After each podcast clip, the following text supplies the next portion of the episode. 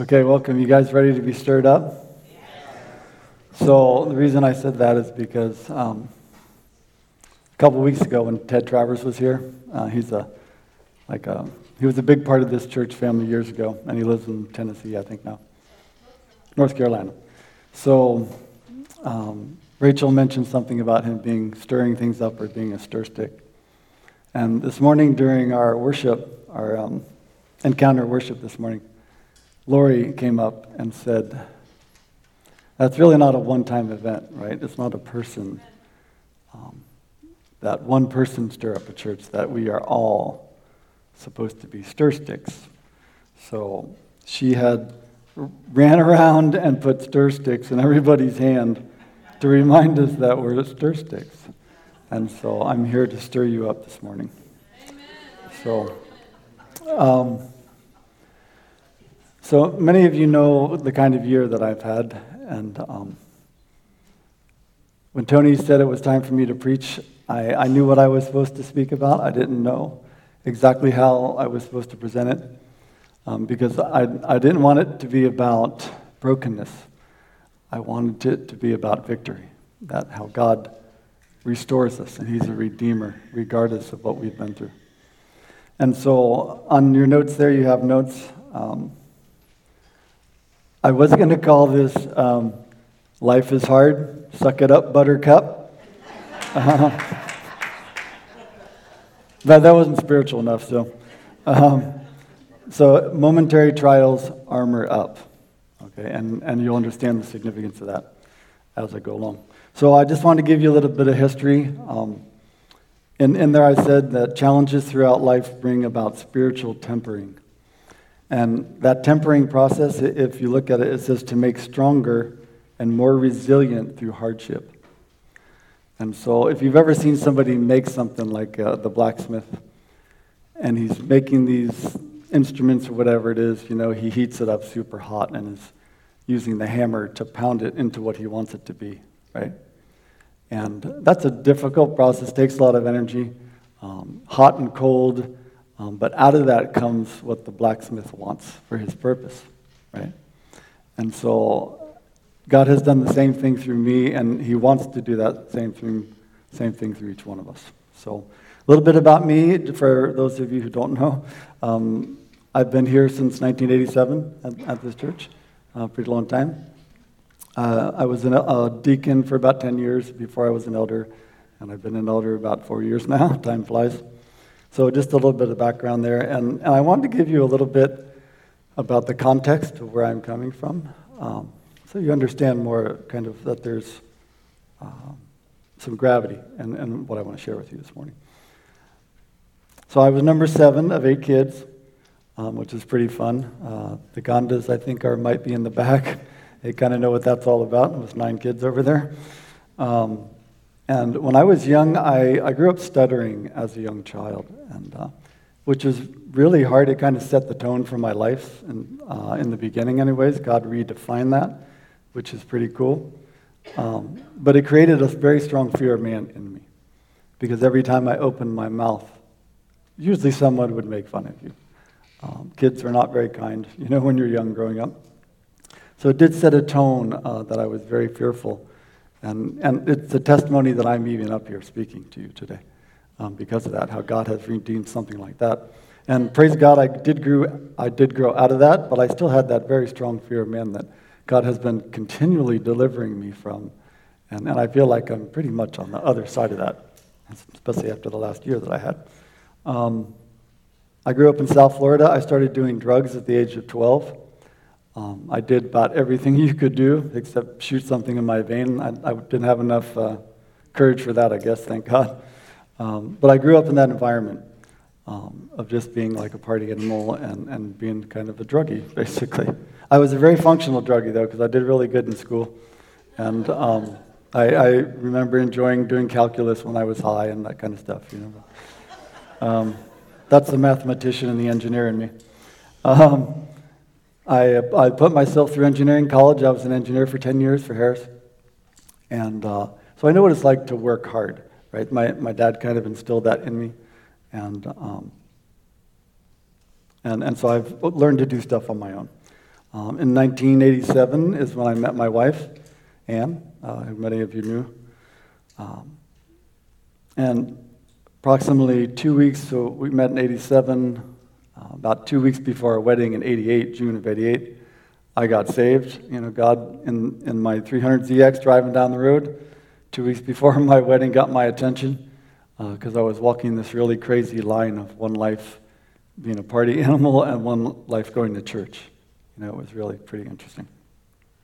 But he got my attention and saved me radically, uh, totally delivered the need and desire for drugs. Amen. Like, like that, just gone, just gone. 15 years, like, gone like that. So, so, so that was like his first, like, got my attention kind of thing, you know? And um, ever since then, so like I said, I was a druggie. Seven out of eight kids in my family did drugs. Um, all my friends did drugs. And after I got saved, the Lord said, Separate yourself. And so for a year, I separated myself from my family and my friends because He probably knew I couldn't stand that temptation. And um, it was a really hard thing for me to do that because they thought I was crazy. Um, and at the end of that, I was able to have a testimony to all my family and friends, and I wrote them a letter. It, it was a really cool thing in the end. Um, but also, the Lord said, I want you to be devoted to the Word, and I want you to be devoted to prayer. So I took that very seriously. Um, I have some OCD tendencies, and that was a good OCD tendency to have, was to be devoted to the Word and prayer. And uh, so every year since then, I have read through the Bible every year since then. And I don't say that as a brag because what it has done is it prepared me for last year. Because if you don't have foundations, um, I think what we're experiencing now with all this pandemic stuff is just an inkling of things to come. Um, and if you do not have foundations, you will be rocked and you will not do well. And now is the time for us to rise up. Now is the time for people to look at us and say, Why aren't you falling apart? Why aren't you in fear of what's happening? Right? Now is the time. Now, now is the time. Um, also, that was the time that shortly after I got saved, Pastor Jim, he used to be a pastor here, um, had a teaching on prayer. And boy, it just gripped me, you know, that how important that had to be. And so every morning, you know, I just devoted that time to prayer, and I just stuck with that the entire time. Um, in 1995, so I was an engineer. In 1995, during the renewal stuff that happened here, um, God had showed me that, I was no longer supposed to be in engineering, uh, that He was calling me to something else. And uh, I'm like, really? It's like I've gone through all this stuff, and now you're calling me out of what I've just put all this hard work into.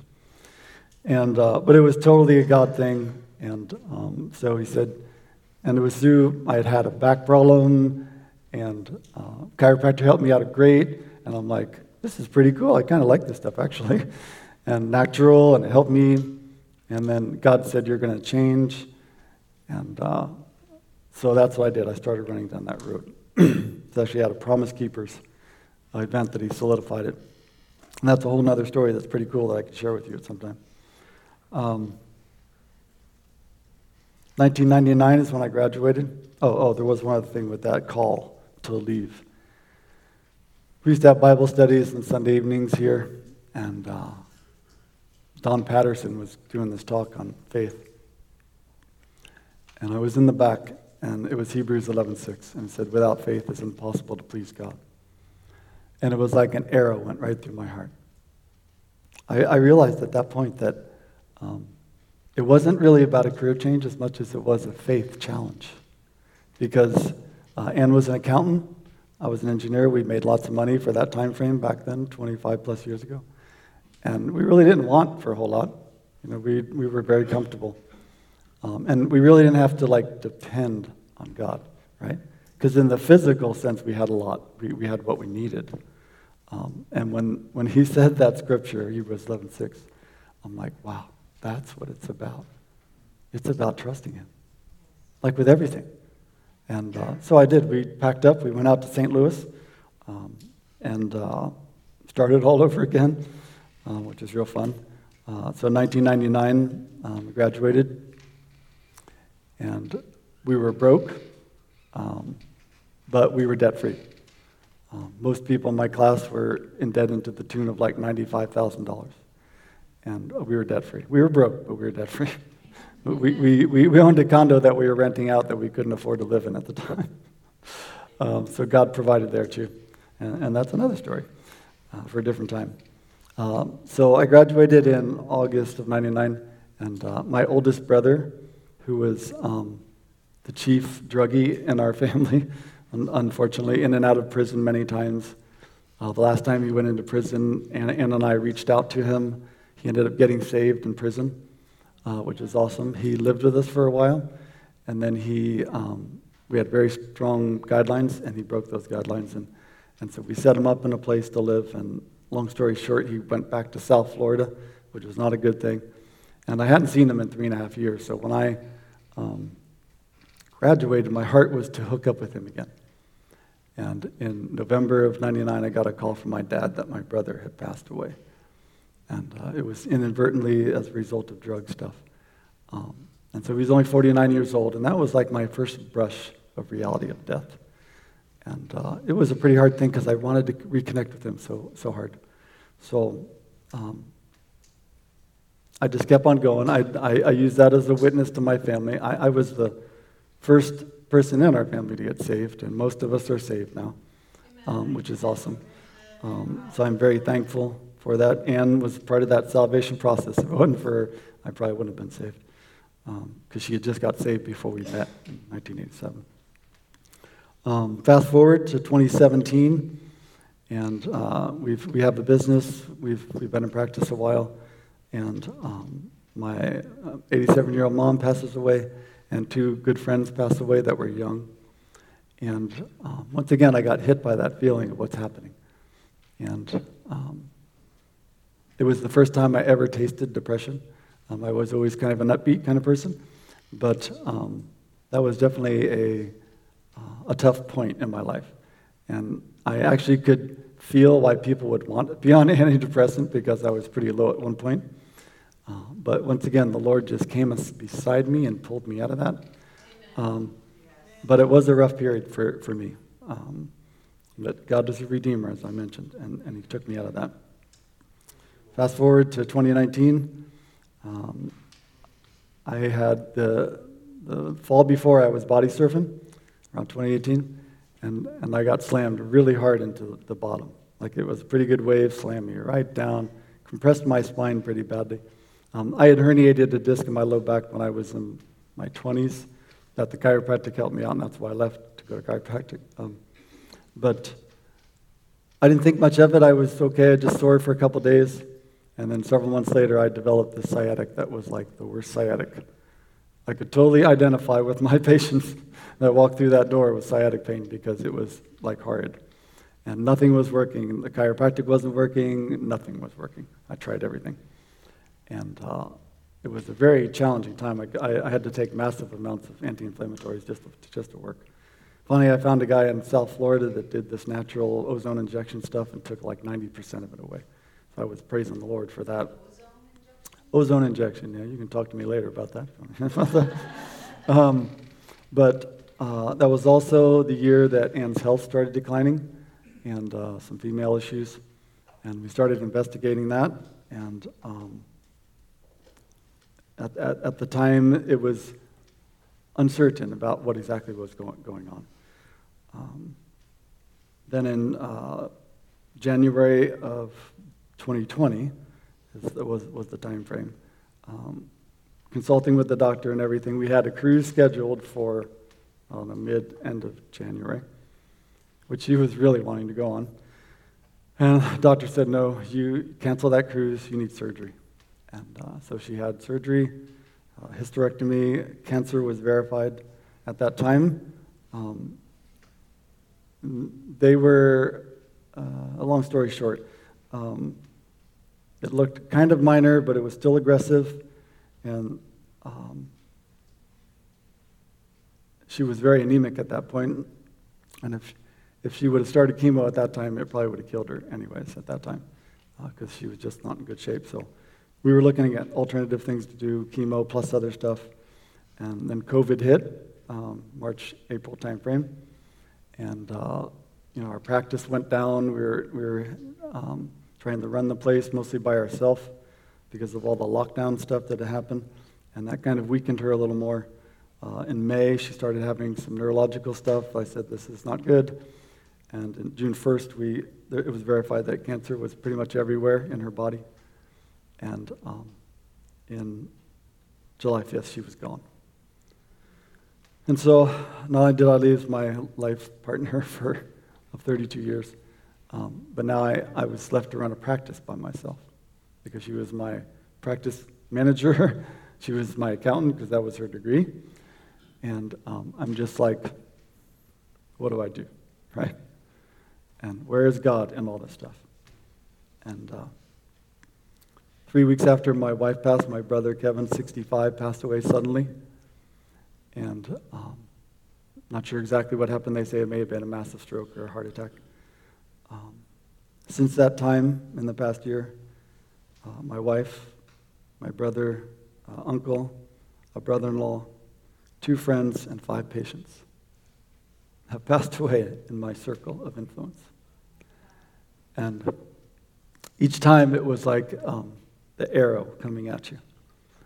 Um, and just the, that pounding, that tempering process. like, okay, Lord, I know you've got me, and um, you will not leave me nor forsake me. And I know there's a purpose in all this. Uh, and I am not going to give up.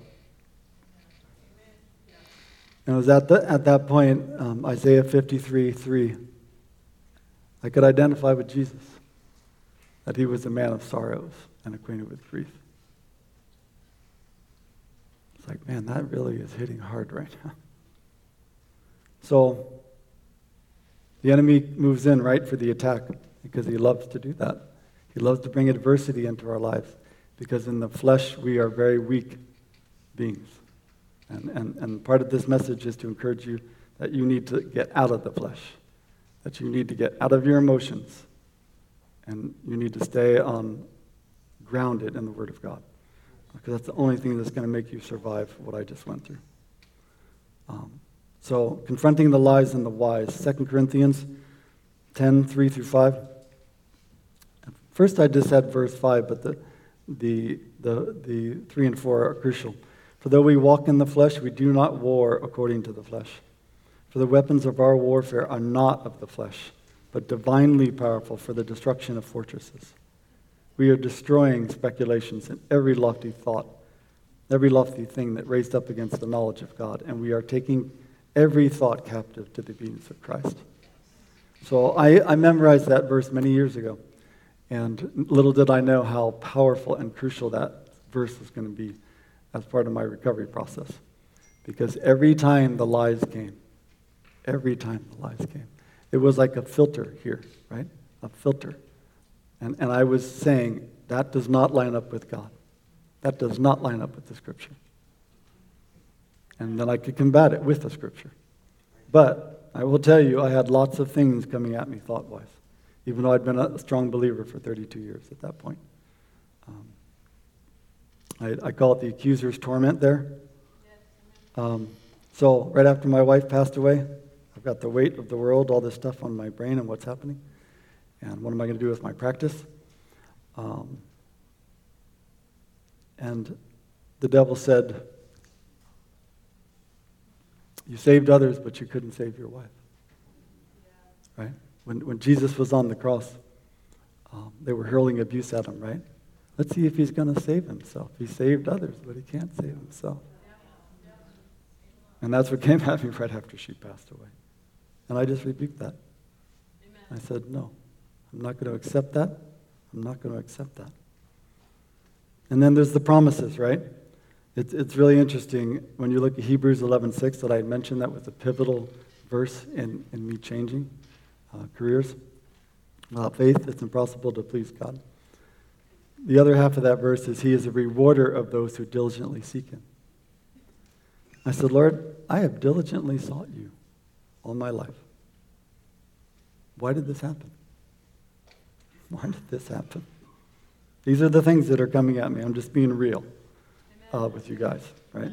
Because we have to be real nowadays.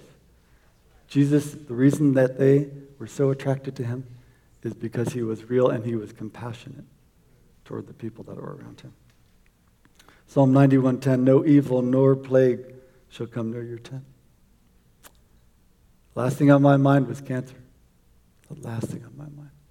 We, we lived a very healthy lifestyle the past 25 years. Proverbs 19:23 The fear of the Lord leads to life untouched by evil. I'm struggling with these things. I'm just sharing this. I don't struggle now, but when it first happened, I did. Romans 8:28 All things work for good for those that love God and are called according to his purposes. And so, you know, just being bombarded by all of these thoughts and, and trying to keep my wits about me because I have to still keep a business running, right? In, in, in the midst of the sorrow, I still have to keep this business afloat.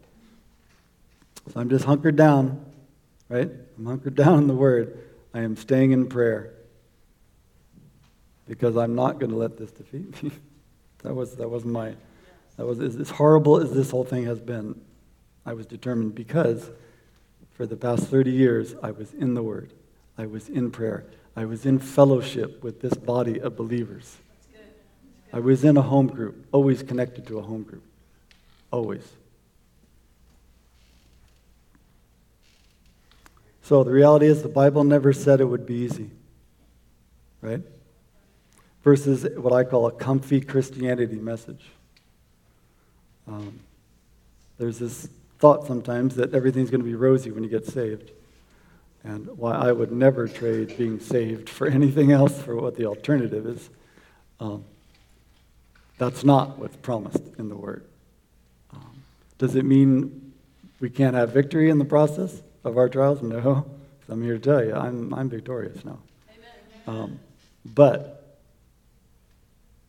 being real again, if you know that the battle is going to be tough, then it hardens you, and you ready yourself for that versus this comfy Christianity message of it's going to be easy once you get saved and your troubles are going to go away.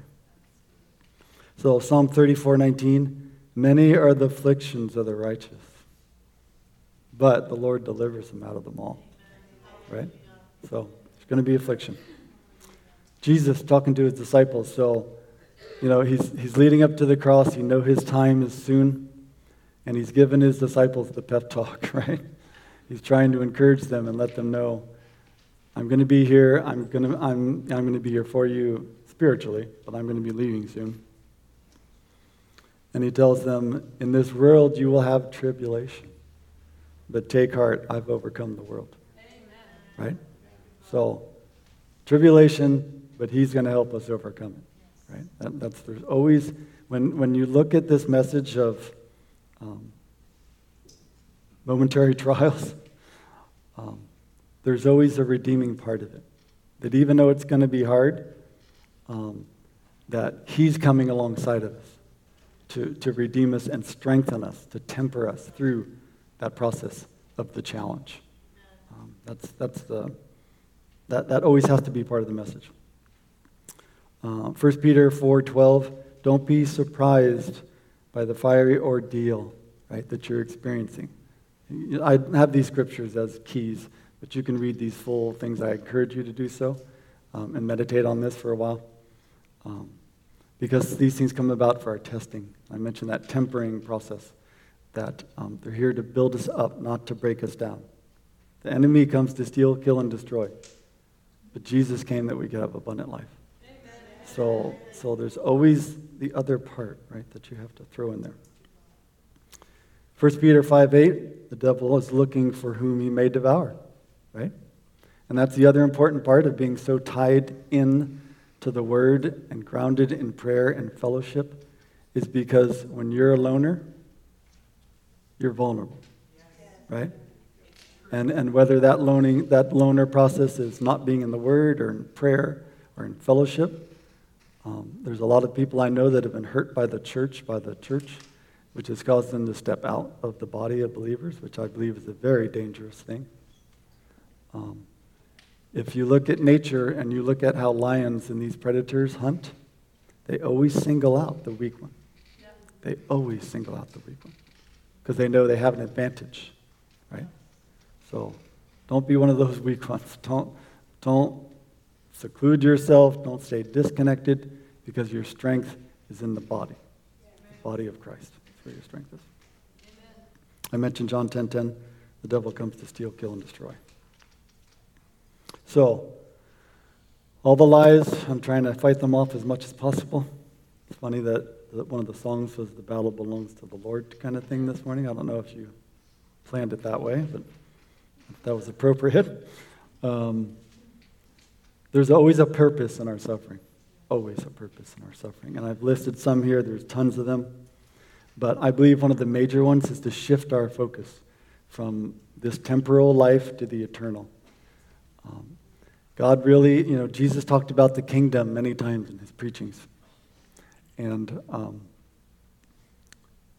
I think he did that because he wanted, that's where our focus was supposed to be, right? Not, not in the temporal things of life, because as I told you, there's lots of affliction in this temporal life.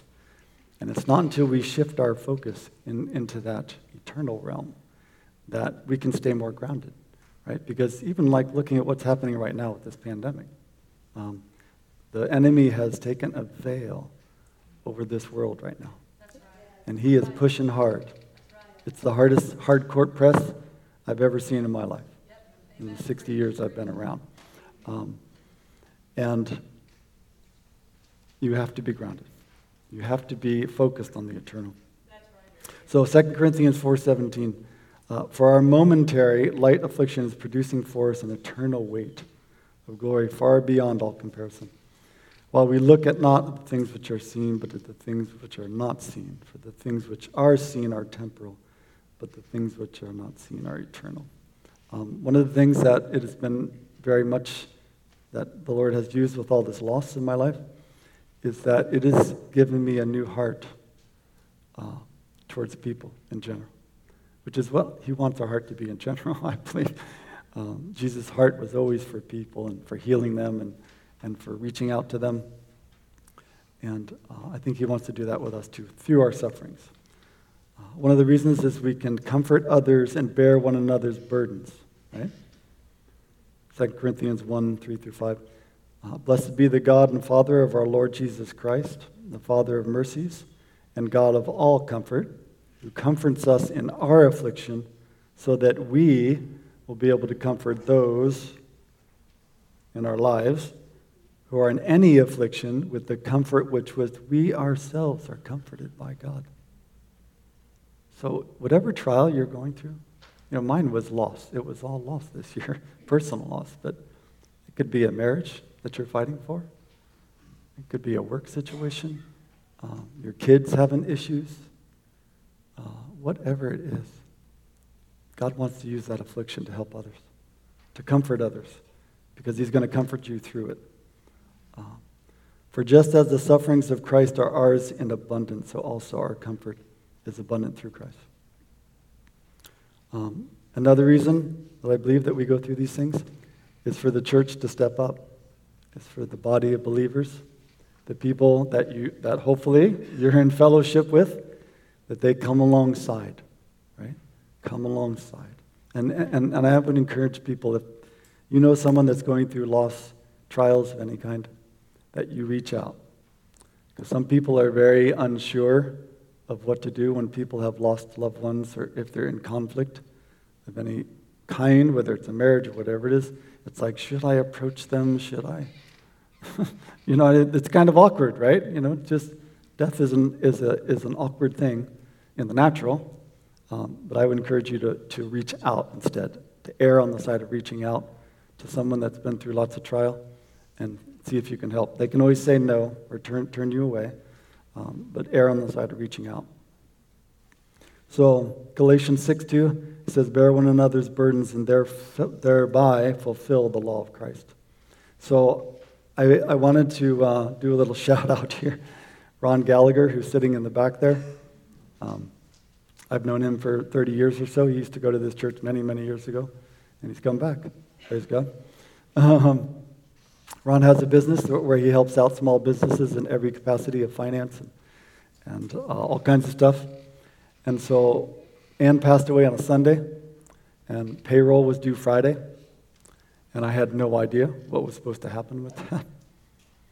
Um, and so Annie, one of our employees, said, Oh, I have a person that you need to talk to.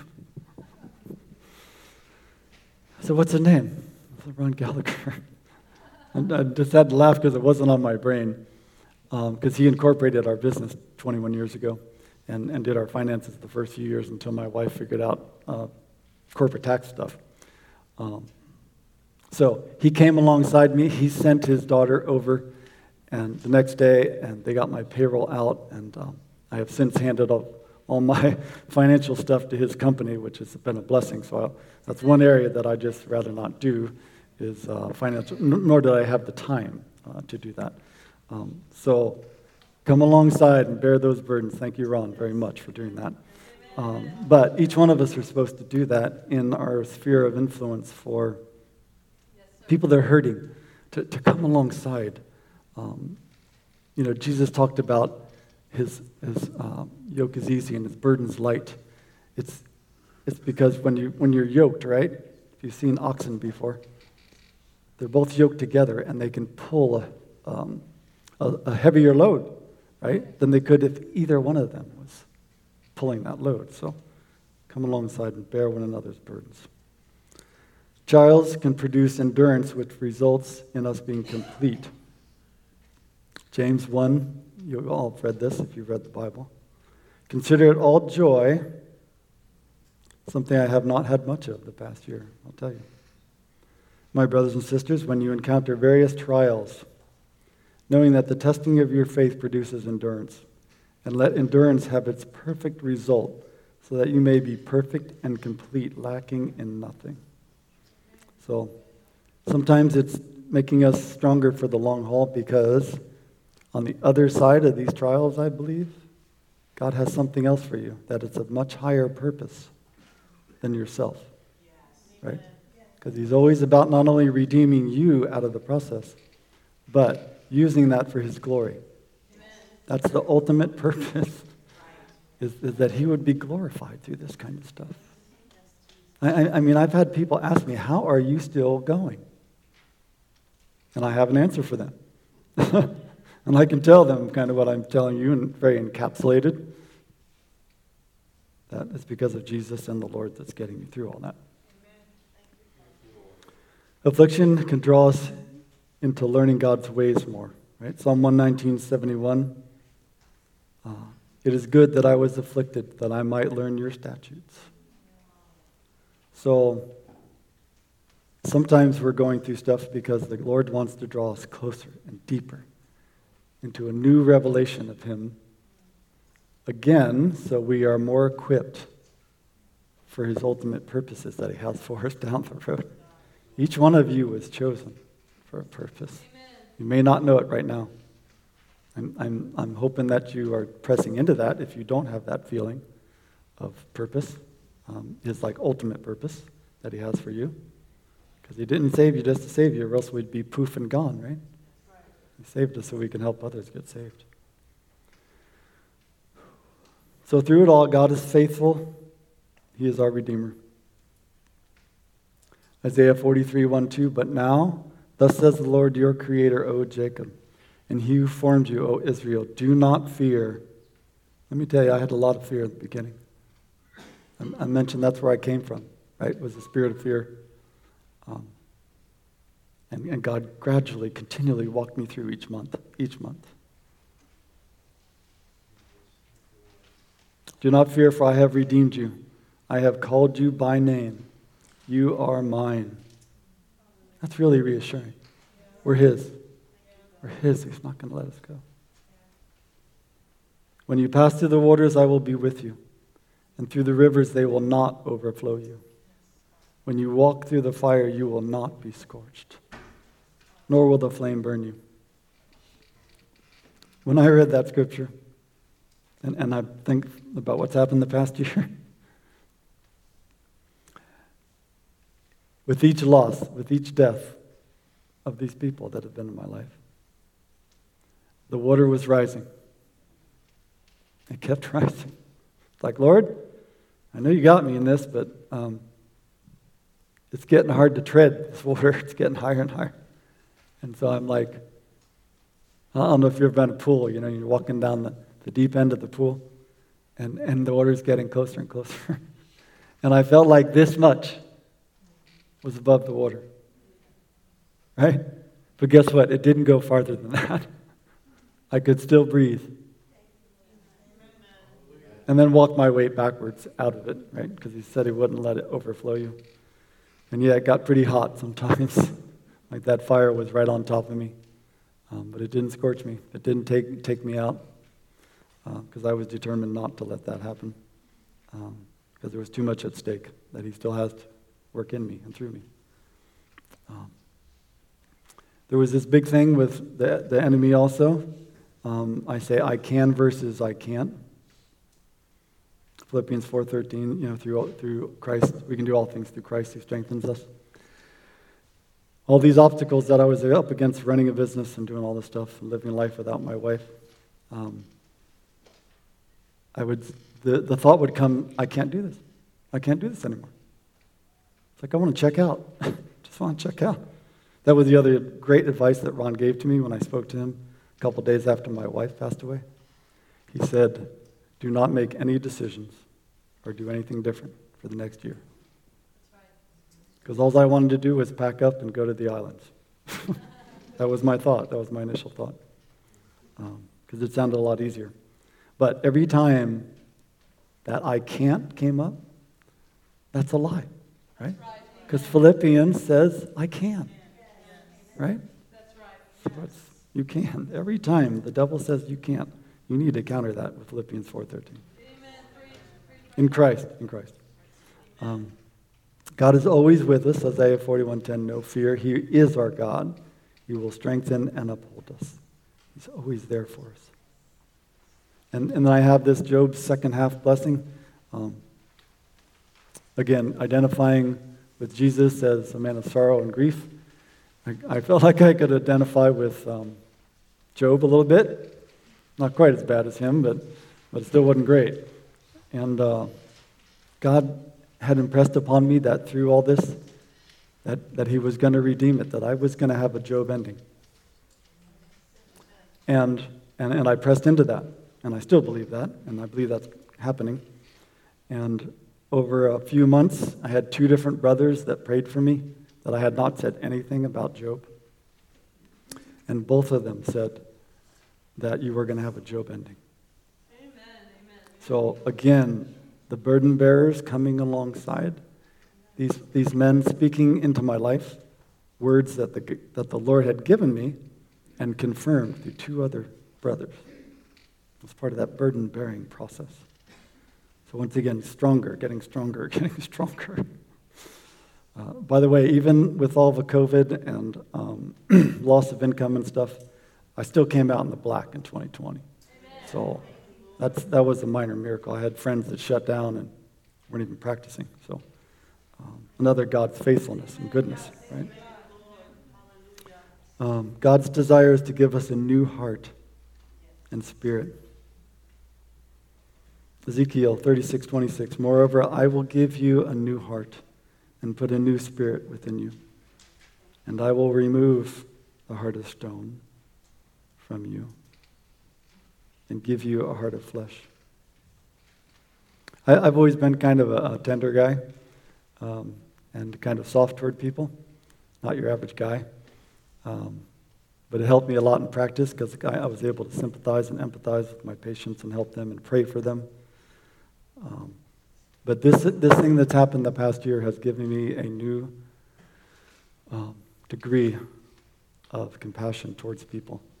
And it's kind of, I mentioned taking us from the temporal to the eternal, that how short time is, right? Um, tomorrow will come, um, but our loved ones may not be part of that tomorrow. And so you always have to have that in mind that time is short and to be reaching out because um, the Lord's really given me a heart more to, to uh, witness to people and, and to not um, beat around the bush, so to speak, that we can do with some um, because time is short and the time is now to reach out to them. But He wants to give us a new heart because Um, I, I got to tell you, one of the things that's very evident with this whole pandemic thing is people's hearts are getting hard. And the enemy is using this to pit people against one another because he divides and conquers, right? Um, I purposely don't comment on Facebook about all this stuff that's going on uh, just because of that reason. I'm, I'm just putting out my devotionals and uplifting stuff uh, because the enemy wants to, to divide and conquer. Um, so he wants us to have a new heart through our trials, um, which he's doing, which he does and can do. So,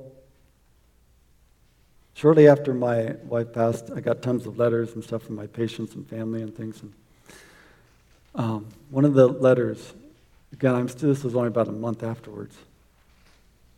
And I'm still trying to decide do I want to stay here?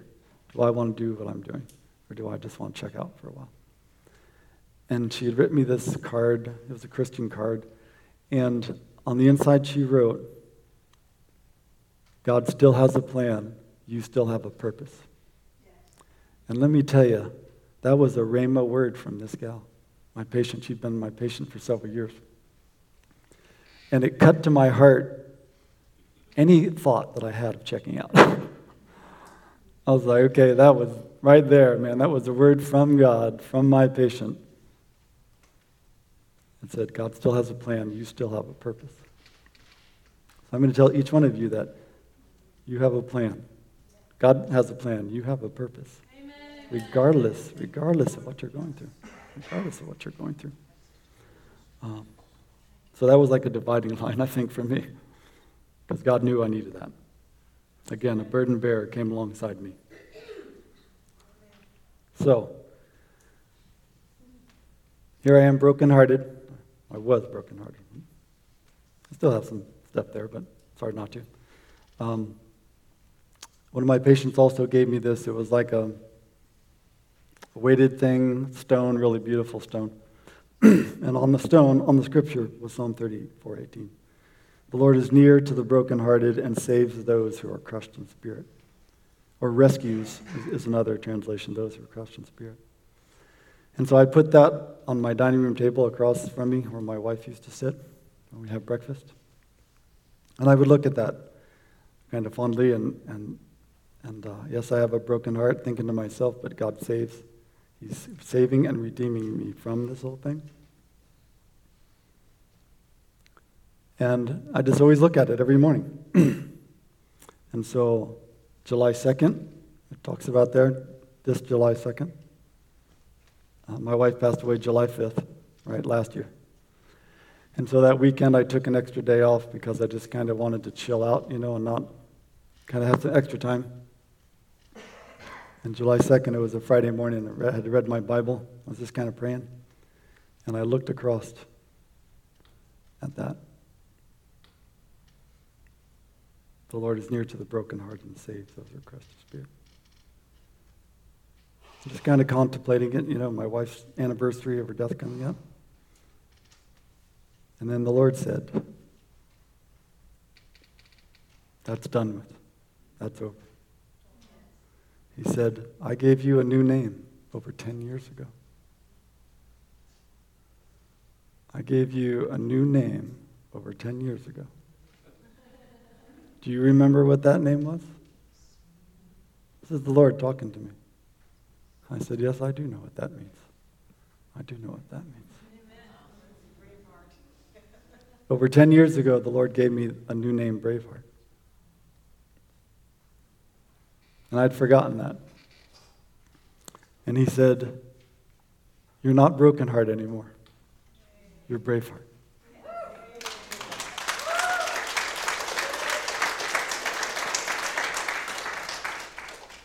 Let me tell you, I lost it after that. I mean, it was just like God coming down, and I was so overwhelmed with His redeeming word and how much He loves me and how 10 plus years ago when he gave me that name, he knew exactly what was going to happen. And exactly how I was going to need that word again and that name and a reminder of who I was, who I am. I'm not broken heart anymore, I'm brave heart. And I had the Joshua scripture here because The book of Joshua has been very uh, instrumental in, in my life. And in that first chapter, there, are three times in three verses brave and courageous.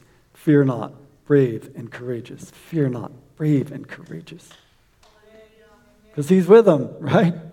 God assured him, as I was with Moses, I'm going to be with you. Right? Regardless of what you're going through, he's with you. And then, so armor up. The reason I have that on there that's very significant. So it was um, January 1, 2020. So we didn't know she had cancer yet. but that morning I woke up and it wasn't audible, but it was about as close as it could. The Lord said, Armor up. That was before everything hit the fan. He was telling me, Prepare, armor up. And I knew what that meant because when I was an engineer and I had an assignment in Seattle for years, um, it was a kind of adversarial situation. I, I was the on site rep for Harris. Harris was not quite fulfilling their stuff, they were behind. And every morning I had to walk into this status meeting of three customers that were like, I needed my shield, you know, they were like, and I was on the end of that, and Harris really wasn't supporting me as great as they could. And, and I almost walked. I almost walked off that job. But again, God told me not to do that. So every morning on the bus into Seattle, I would mentally put on each piece of the armor. Mentally, I would each put on each piece of the armor. I did that for, God, at least a year. So I knew what armor up meant back then. Right? And when he said that January 1st, little did I know uh, what was going to happen in the ensuing months, um, how much I was going to need that armor again. And so he said to me, You're a brave heart. But you don't have to be brave if you're not in a battle. Right? Everything's hunky dory. You don't even feel like you need to read your Bible sometime, right? Good, yeah. so, the reason we need the armor, right? Under point 7a, Ephesians 6 11, 13. Put on the full armor of God so that you will be able to stand firm against the schemes of the devil. For our struggle is not against flesh and blood but against the rulers, against the powers, against the world forces of this darkness, against the spiritual forces of wickedness in the heavenly places. Therefore, take up the full armor of God so that you will be able to resist the, in the evil day, and having done everything, to stand firm.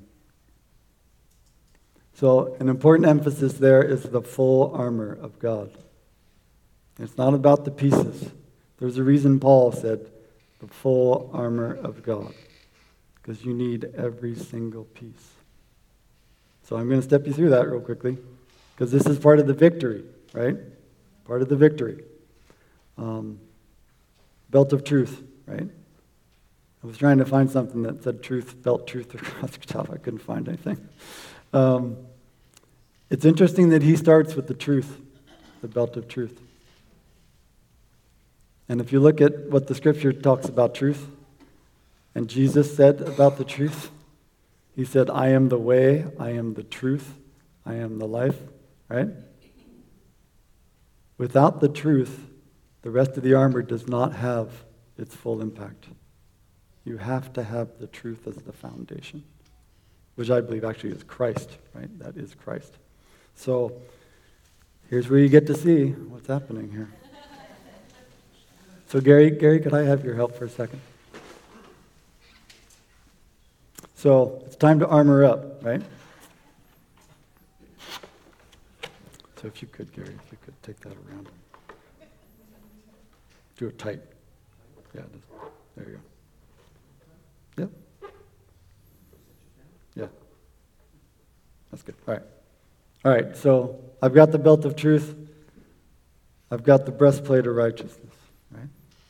That protects our heart, right? And, and you're going to see the, all these elements are critical because if you don't have them all, then you're, then you're open to attack and the wounds of the enemy. Um, the gospel of peace, walk in confidence, right? That allows us to. With the truth, you have the gospel of peace and Jesus, right? Part of this whole pandemic thing is people are not in peace right now, let me tell you. They are living in fear and anxiety and chaos. It's unbelievable. Just never seen anything like this in my life. But the truth and the gospel of peace prepares you, right? It prepares you for that. Prepares you for that. So faith, right?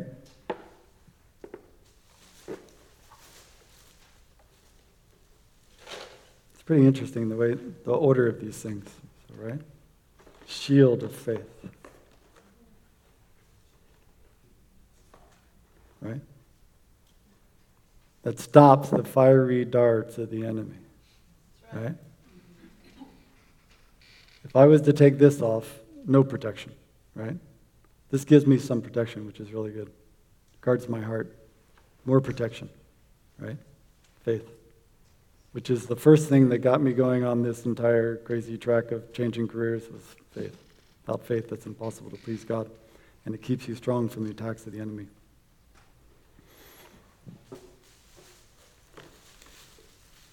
Didn't know you were going to get a show and tell, did you?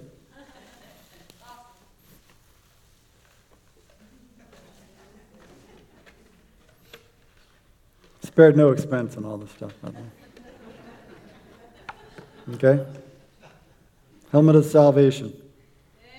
Your thought life, right? Most of the battle is in the brain, it's in the mind. I'm telling you. Most of the battle is in the mind. The Lord knows that. Got to protect those thoughts. Got to take them captive to the obedience of Christ. Right? You have to take them captive to the obedience of Christ. The sword of the Spirit, which is the Word of God. Right? Told you, I've been reading the Bible through it every year for 32 years, 33 years. Not to brag, but it gave a foundation. And when these thoughts and stuff came up, I had a scripture to rebuttal it, to rebuttal it. So, sword of the Spirit. But guess what? It doesn't do much sitting there, right?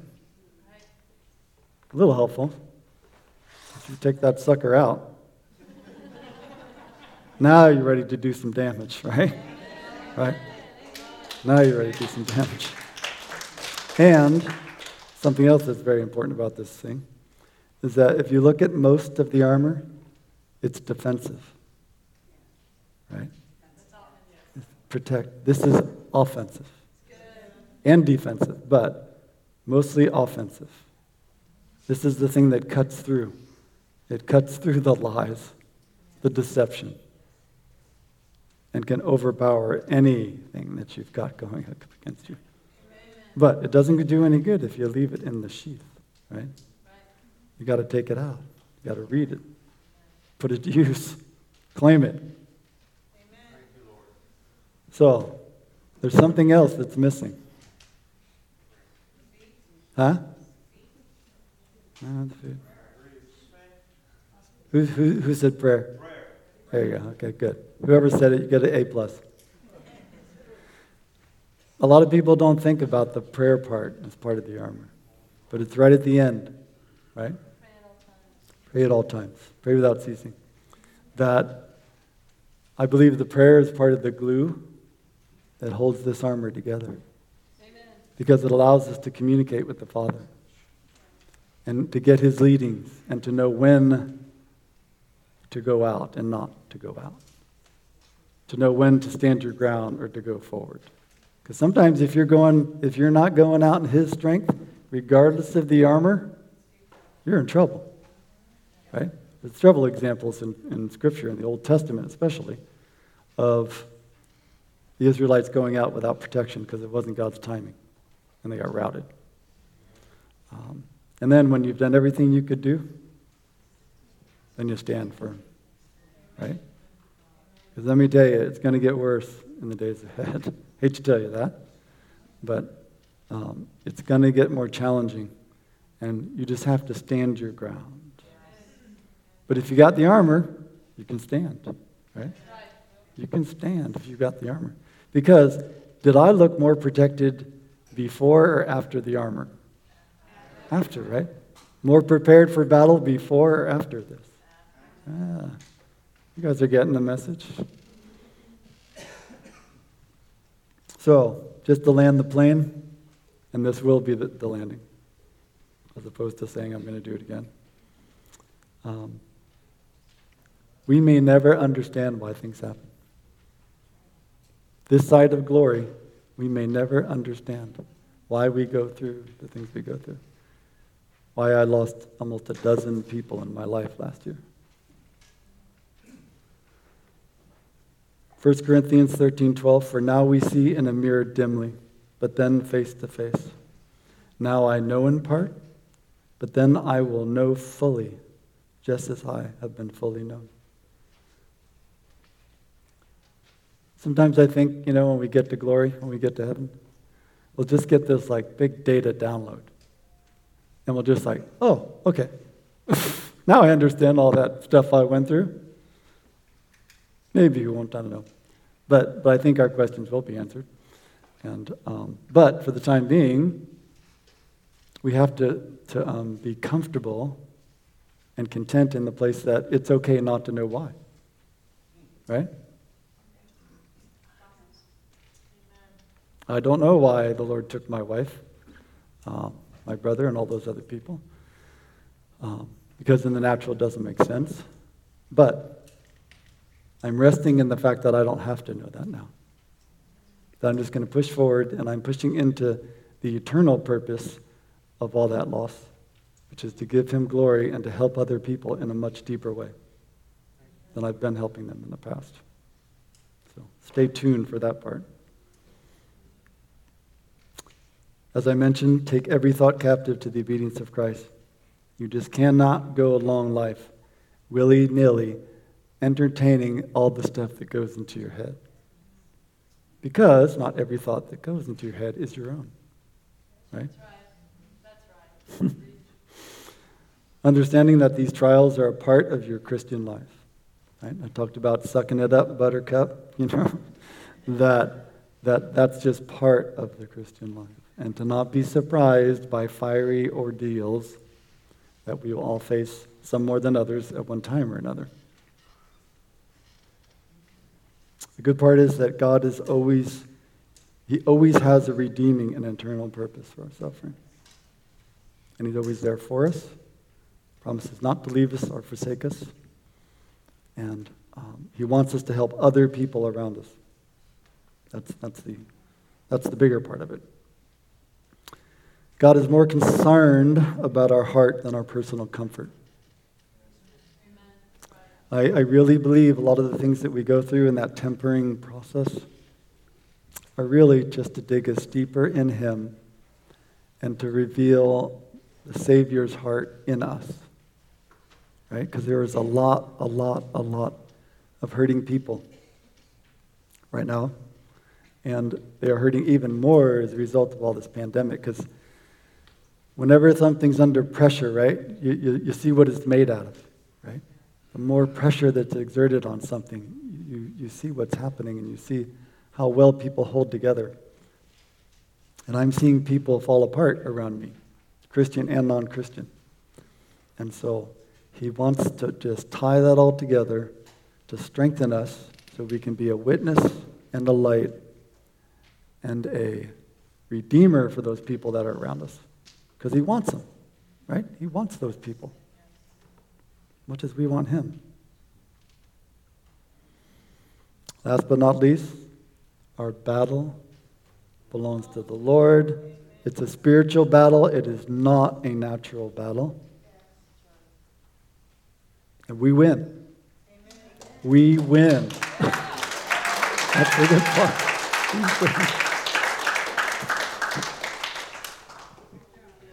And I can honestly say I feel like I'm winning again. I feel like I'm coming out of the darkness, so to speak. Um, God's brought some wonderful people into my life um, that has been part of that process. And I'm very thankful for that. Um, because he has a good, a good plan for us, right? Amen. Jeremiah, he's got a good plan for us. So, what I'd like to do is I'd like to have the uh, worship team come up. Um, when's the last time you had an invitation to come up from a Christian Roman soldier? Yeah. Um, because as I mentioned, whether it's uh, you're suffering loss that I have suffered of a loved one, whether it's a marriage you're contending for, or you've been through and it didn't work out the way you wanted it to, whether it's um, personal finances, whether it's your kids aren't behaving the way you want them to and they're struggling to. It doesn't matter what the battle is, the struggle. It, it all has, it, it, it all has a very challenging effect on us. But the eternal thing is we want to draw it closer to the Lord, right? So, so I'm going to ask the, um, we have some of the ministry team if they could come up. And, and I want you guys just to press into this that, um, that there is joy in the morning, right? Scripture talks about that. Weeping may come in the night, but joy comes in the morning. And my joy is returning, praise God. I'm very thankful for that.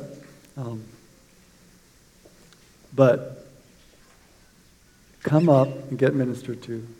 Let, let, let the Lord speak into your life through these wonderful, godly people. And not be afraid to do that. And because He wants to heal our broken parts, I think He wants to make us all a brave heart. Maybe He's got a different name for you, but He wants us all to be brave in the power of His might. And that can be yours. That can be yours today. Maybe today is a day of breakthrough for you um, that the Lord can use for His glory. And hopefully get some other people saved in the process. So.